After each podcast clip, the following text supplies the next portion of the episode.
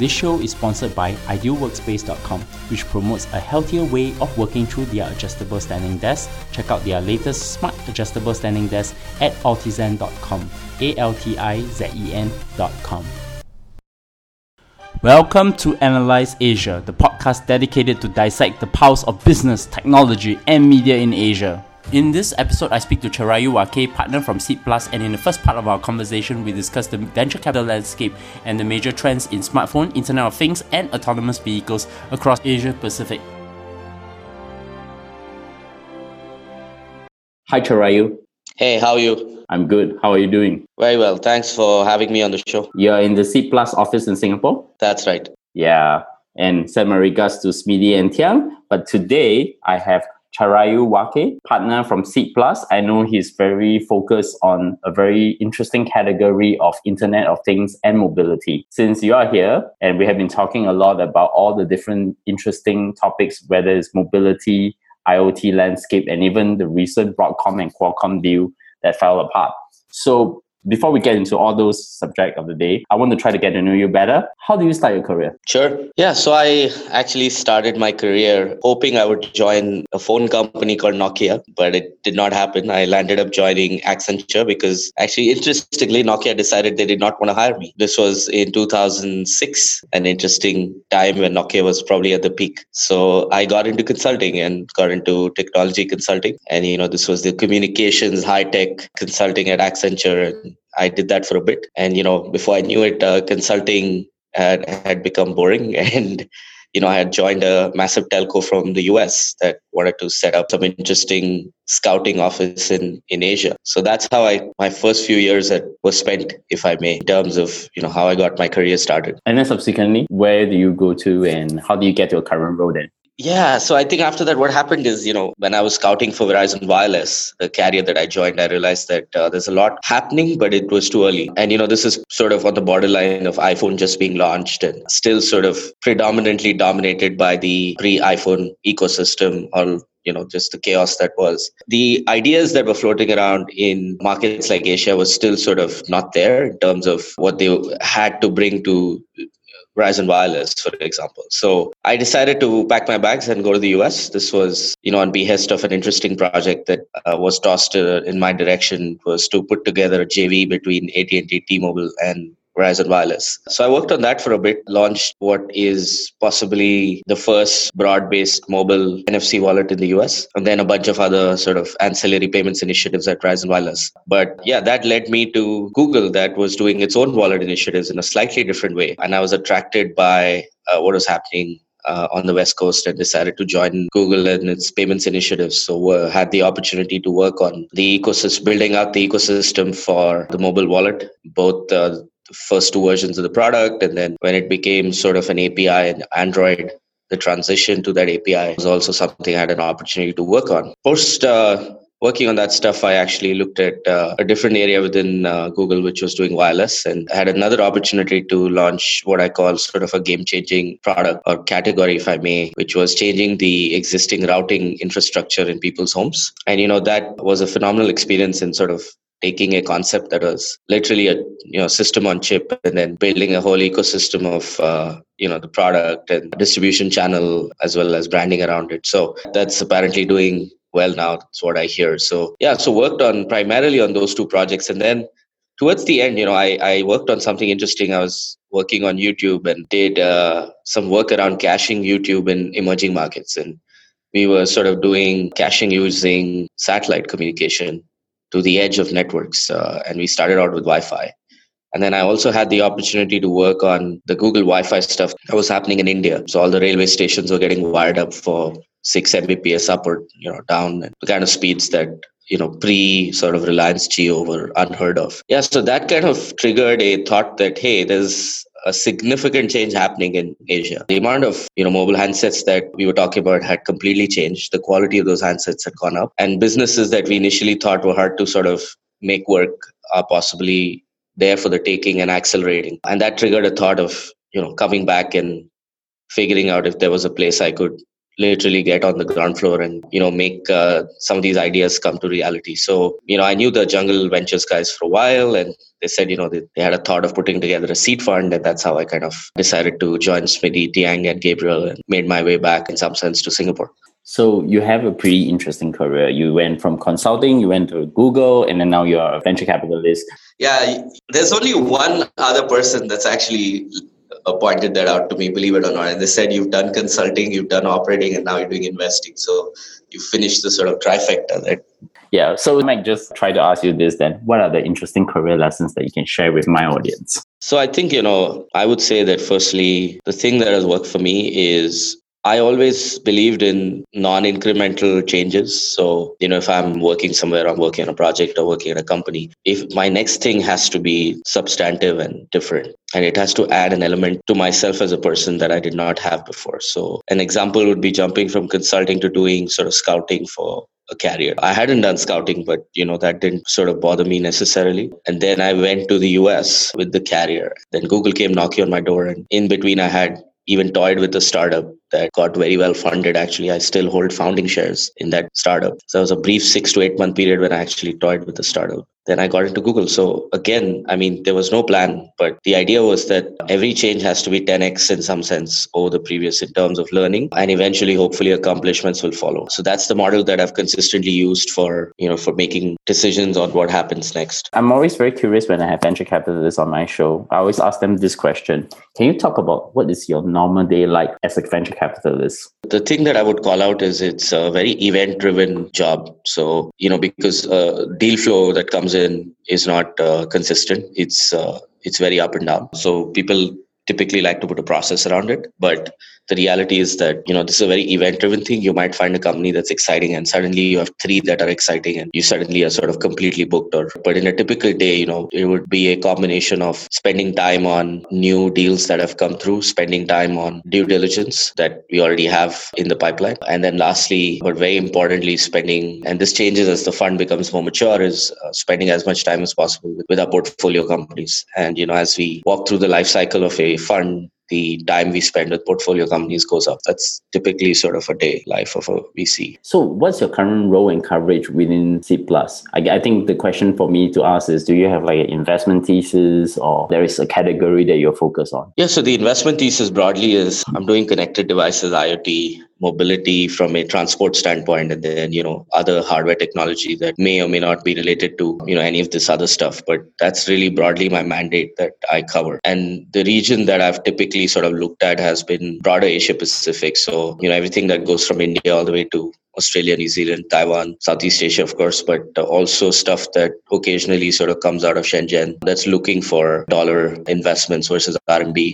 I mean, they tend to sort of find their way out. This has been sort of the combination of my existence in some sense over the last 1.5 years. So any interesting companies that you have invested within your portfolio? I know that all venture capitalists like to talk about, they don't want to name their favorite child. I want to know, like, what are the kind of companies that you have invested so far, and can you just name them? Yeah, so I have two in the portfolio right now, but I expect to have another one soon. So can't talk about that, but I'll talk about the ones that are already there. So the first one is a company called Cove IoT. It's sort of building a platform, software platform for wearables. And its sort of first target market is luxury watches. So they figured out quickly that Android Wear had its own challenges in terms of scaling in the branded ecosystem because of, you know, they literally sort of equalized everybody's differentiation, and that was not acceptable to a lot of the brands. These guys come from Nokia. They're based out of Singapore, but offices in Shenzhen, Bangalore, and Geneva. We have invested in this company with a Swiss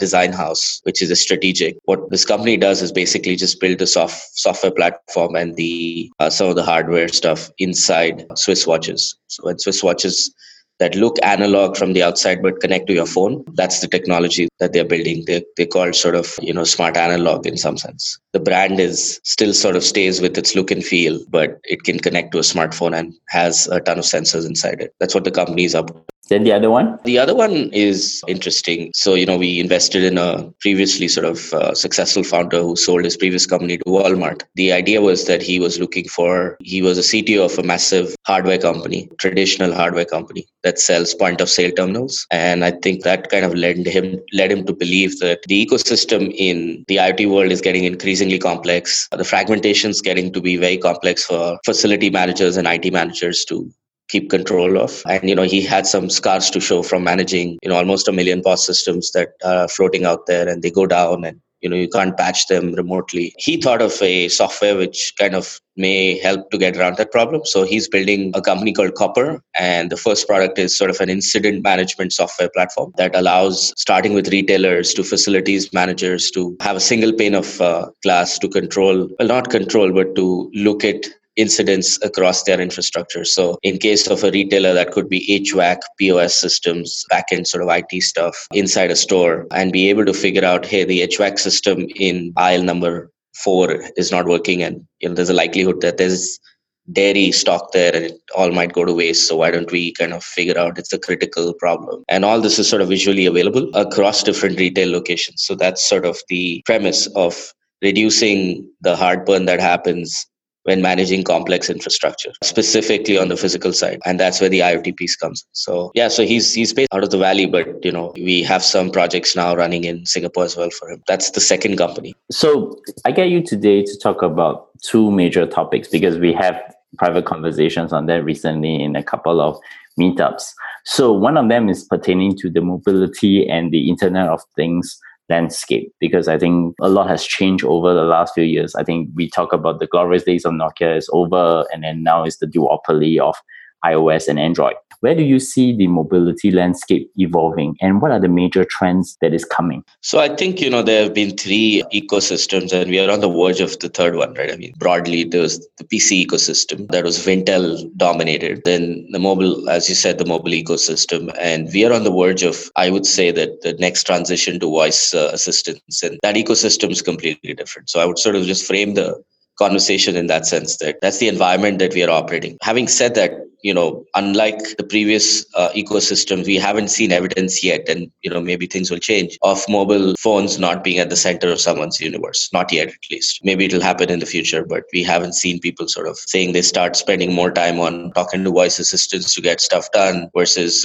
continue to use their mobile device. So, mobile devices are going to continue to stay, right? And the question is that likely to be the control point that it has always been for the last 10 years. And where I see this going is, I think the fragmentation on Android is a concern for sure. I think Apple's kind of not been largely unchanged over the past several years in terms of, what it believes in. But I think what's happened on the Android side is that as this market has grown, it has introduced more variations than what's actually might be in favor of the consumer. And experiences are increasingly sort of broken and siloed. And Android itself, can be forked in 8 different ways, and you have different versions of it. So I think this fragmentation leads to the question on, where does this go? And, some attempts were made by Andy Rubin, Playground, etc., to, answer some of those questions. And there have been others like Xiaomi that have been trying to answer that question. But the reality is that the way this works is the value is in the services layer. And if you're able to sort of tie up the services layer in a neat way, you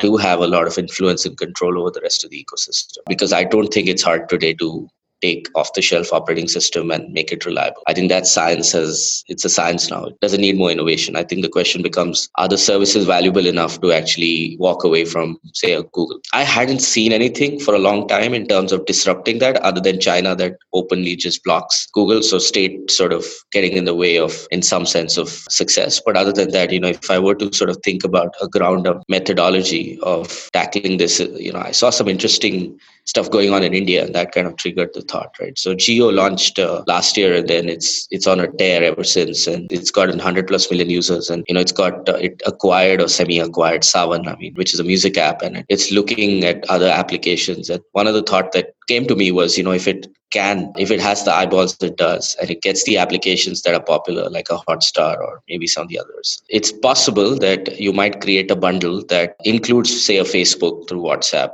but doesn't include Google. And then at that point, the question becomes, if you have an alternative paying mechanism that doesn't include a Google Play, and it's possibly a Paytm or whatever that may be, theoretically, is it possible to actually create another ecosystem, right? And it's kind of the carrier taking revenge against the tech companies, right? But that's some of the thinking that I had, that if Reliance creates that playbook, it's possible that because of its 100 million plus consumer base, that it actually controls the consumer base and it can do this, and it's thinking about application the right way, like almost like a non-carrier. But the challenge is, to be honest, cultural, right? I mean, the reality is that Google and Android became so successful was not because of smart strategies alone, but the APIs, the engineering that goes into, if you look at the Android software, the way it's coded, it's so well written in Java. Some of those techniques in terms of not having technical debt on the engineering side and being able to build APIs and integrations that are seamless is a non-trivial thing to achieve at scale, right? So while, carriers have demonstrated, or rather one carrier has demonstrated some success, I often believe that cultural renaissance is the one that comes in the way of ultimate success. And I don't know if Reliance or any other carrier in the world has that. So I think the jury's out there. I'm not quite sure. It may be a one-off that Reliance is successful for a brief period, but I believe to create an operating system and a platform needs completely different thinking. And I'm really not sure if a carrier has that thought process. I'm interested to follow up on the conversation. You mentioned Reliance Jio in India, which came up with a very interesting business model by offering first for free and then subsequently start charging users on services. And you also see the same with Xiaomi in China, but I think they have evolved given their pending IPO that's coming in the next 1 to 2 months. They have started in the services, but they also dive deep a little bit in the hardware. I think what is interesting to me now is, do you believe that cultural factors is the only thing that will drive growth of the emerging markets for mobile itself? No, I mean, I think the ability to create a platform is what, is a function of the culture. But I think what Reliance has adequately demonstrated is, if you provide the connectivity and provide it at a cost that's acceptable, you can have 70-80% conversion rates to paid. And that's what they've demonstrated, apparently. So, they gave the whole thing free, but they charge for the hardware and, they kind of amortize that cost across the life of the subscriber. But they were able to get a whole bunch of subscribers to start using services. So my sense is, and I think same with Xiaomi, right? My sense is that the ability to convert from free to paid is not like what is globally an average, right? Where it's 1%, and for Dropbox, it's like 3 or 4% maybe. I think the difference here is, I don't think the customers who are using this have ever used data before, and we take for granted. And I think what happens is, when they do that, they get hooked on and they're ready to pay because they see value beyond just messaging. I think that's what is happening. And, China's probably more advanced, where Xiaomi has gone beyond just phones, right? It's an entire IoT ecosystem that they've built around Xiaomi. So it's an interesting play. I think that there's another interesting thing that came out from the Reliance Jio model is that they discovered that the average usage giving an Indian customer free is about 29 gigabytes of data. And what happens is that now it's percolating across Asia Pacific, with telcos giving data plans that is about 28 to 29 gigabytes as if it is unlimited. So it just taught everybody what is the right model to price and push everybody towards a particular business model. Yeah, I mean, they tested the waters on an asymptotic maximum, right? That, how much can a person use if they watch all the movies possible in a month, right? That's what I think they kind of proved. But that's possible because they had some unique advantages, both from a regulatory standpoint as well as from I think deep pockets do matter, right? So they had the ability to burn for some time before converting everybody to paid. So given that we see wearables and IoT hovering around the smartphone ecosystem, do you see them as an augmentation to the smartphone, or can they be a foreshadow to something that might come up? For example, we haven't talked about anything in virtual and augmented reality. And we also have devices that are wearable, such as a Google Glass, Apple EarPods. I mean, you talk about sound assistant speakers, so all these things are actually all hovering around, but it seems that the smartphone is still the center of the universe. Yeah, so I think, there are two mental models here. One mental model is the wearables, right? Which is, I augment myself with stuff, with hardware on my body, and that's how kind of life is. The other stuff is, wearables, which I call, which is you walk into a room and you have the infrastructure wired up that gives you sort of a voice assistant or maybe something else in the future. I really feel that the latter mental model is likely to be more successful, but I could be wrong. You know, there are specific use cases of wearables or other sort of hardware that may be useful. But if I think about, say, an AR headset or just wearing sort of a HoloLens or something like that, I think the technology is still far away from being a serious sort of mainstream item. Inherently, you know, if you think about it, I rather not have something that I need to wear all the time or on me than if the option exists, right? So I think where I stand is I'm squarely sort of saying that I think the world will move to an environment where the infrastructure you walk in will respond to your presence and therefore offer you services versus sort of you wearing something to necessary to augment your environment. Then this comes to the hardware part, right? You now see Google and Apple building their own semiconductor chips focusing on the AI processing. And what's happening, it seems to be that we have this basically client and server side type of strategy. It used to be everything is deployed from the cloud. Now everything is going back to the services is deployed within the device itself. This paradigm will keep changing depending on when and where the flavor of the month goes. Do you see this would have an impact in terms of the semiconductor industry moving in a different direction, or do you just see that this is just a temporal? Because we discussed this to quite a lot of the details with regards to the Broadcom-Qualcomm deal during our meetup. So before that, I thought I should just ask this question to see what are your thoughts on that. So, you know, I think the silicon industry is interesting that, you know, if any new category is created, they make a lot of profits before being completely commoditized, right? So if you look at the PC industry or the smartphone industry, the smartphone industry specifically, we are enjoying the dividends of what the smartphone wars, if I may. I think what that did was put a lot of pressure because of the volumes on silicon companies to lower prices to the point where they became extremely uncomfortable competitive on their own as small companies and decided to merge into larger ones. You know, effectively what used to be a build versus buy decision for a lot of the larger firms became a build decision. And because the silicon companies were not innovating ahead of the curve, it was rather, you know, top-down innovation that was starting on the software layer side and driving the demand for more powerful chips. And therefore, the silicon industry was almost sort of reacting to the requirements that Google or Apple would give them. Inherently, what that does is when Google thinks or Apple thinks about building something new, it is, and when it goes out into the market, the likelihood that someone's actually building something with those specs is very low. Unlike, you know, what used to happen before, where the silicon industry had a little more power in the value chain, the smartphone wars and price erosion had led their investment appetite to be extremely low. So they wouldn't invest in something that had no sales or hope of sales in the near future. And therefore, you know, you're seeing what you are because a lot of what Apple and Google have started believing is that it might be useful to actually vertically integrate and optimize performance right down to the silicon versus having to deal with silicon providers coming in saying they need to sort of coming in to pitch a custom chip that's typically very expensive and they don't have control over it and they don't get the quality of service that they need because, you know, the moment it's a custom chip, the company will charge them a lot of money and, you know, then look to sort of take that custom chip over time and make it more mainstream. So the vendor ecosystem was damaged in some sense by the Googles, Apples, and, you know, I wouldn't say damaged, but, you know, it was just the nature of the beast of this being a very large market that led to price pressure on silicon companies that led their investment appetite to zero. So therefore, you see what you do. And I don't think it's going back and forth. I think it's just reacting to the market. I mean, I can tell you in another situation, for example, if you look at the self-driving car industry, for example, Nvidia is charging a bomb for its chipsets, its SoCs and its GPUs. So it's not unheard of when an industry is new and the silicon company actually is the bottleneck and charges a ton of money.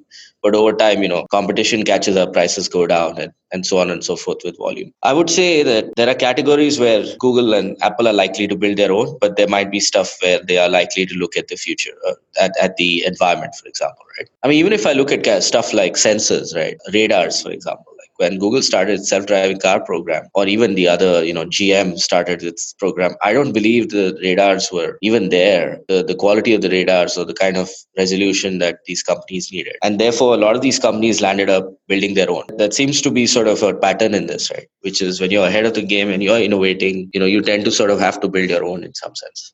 My last question before we take the break. You have been looking a lot in the Internet of Things space, or what we call the IoT space now. And you also talk about looking into the transportation space. I would presume that mainly will be in self-driving cars or even drones as such. Where do you see for the trend lines in that part of it? I call that connected transportation, because it used to be bits shifting bits. Now it's bits shifting atoms. So where do you see that space moving as well? So you're trying to understand this question. This is around drones, or is it around mobility in general and connected? My view is actually mobility in general. A lot of people like to separate it out, but to me, they're doing the same thing. When people talk about drones, the aviation problem is already solved, right? What is not solved is the network, the cybersecurity problem. To me, the self-driving car problem is not about driving. The driving problem is already solved.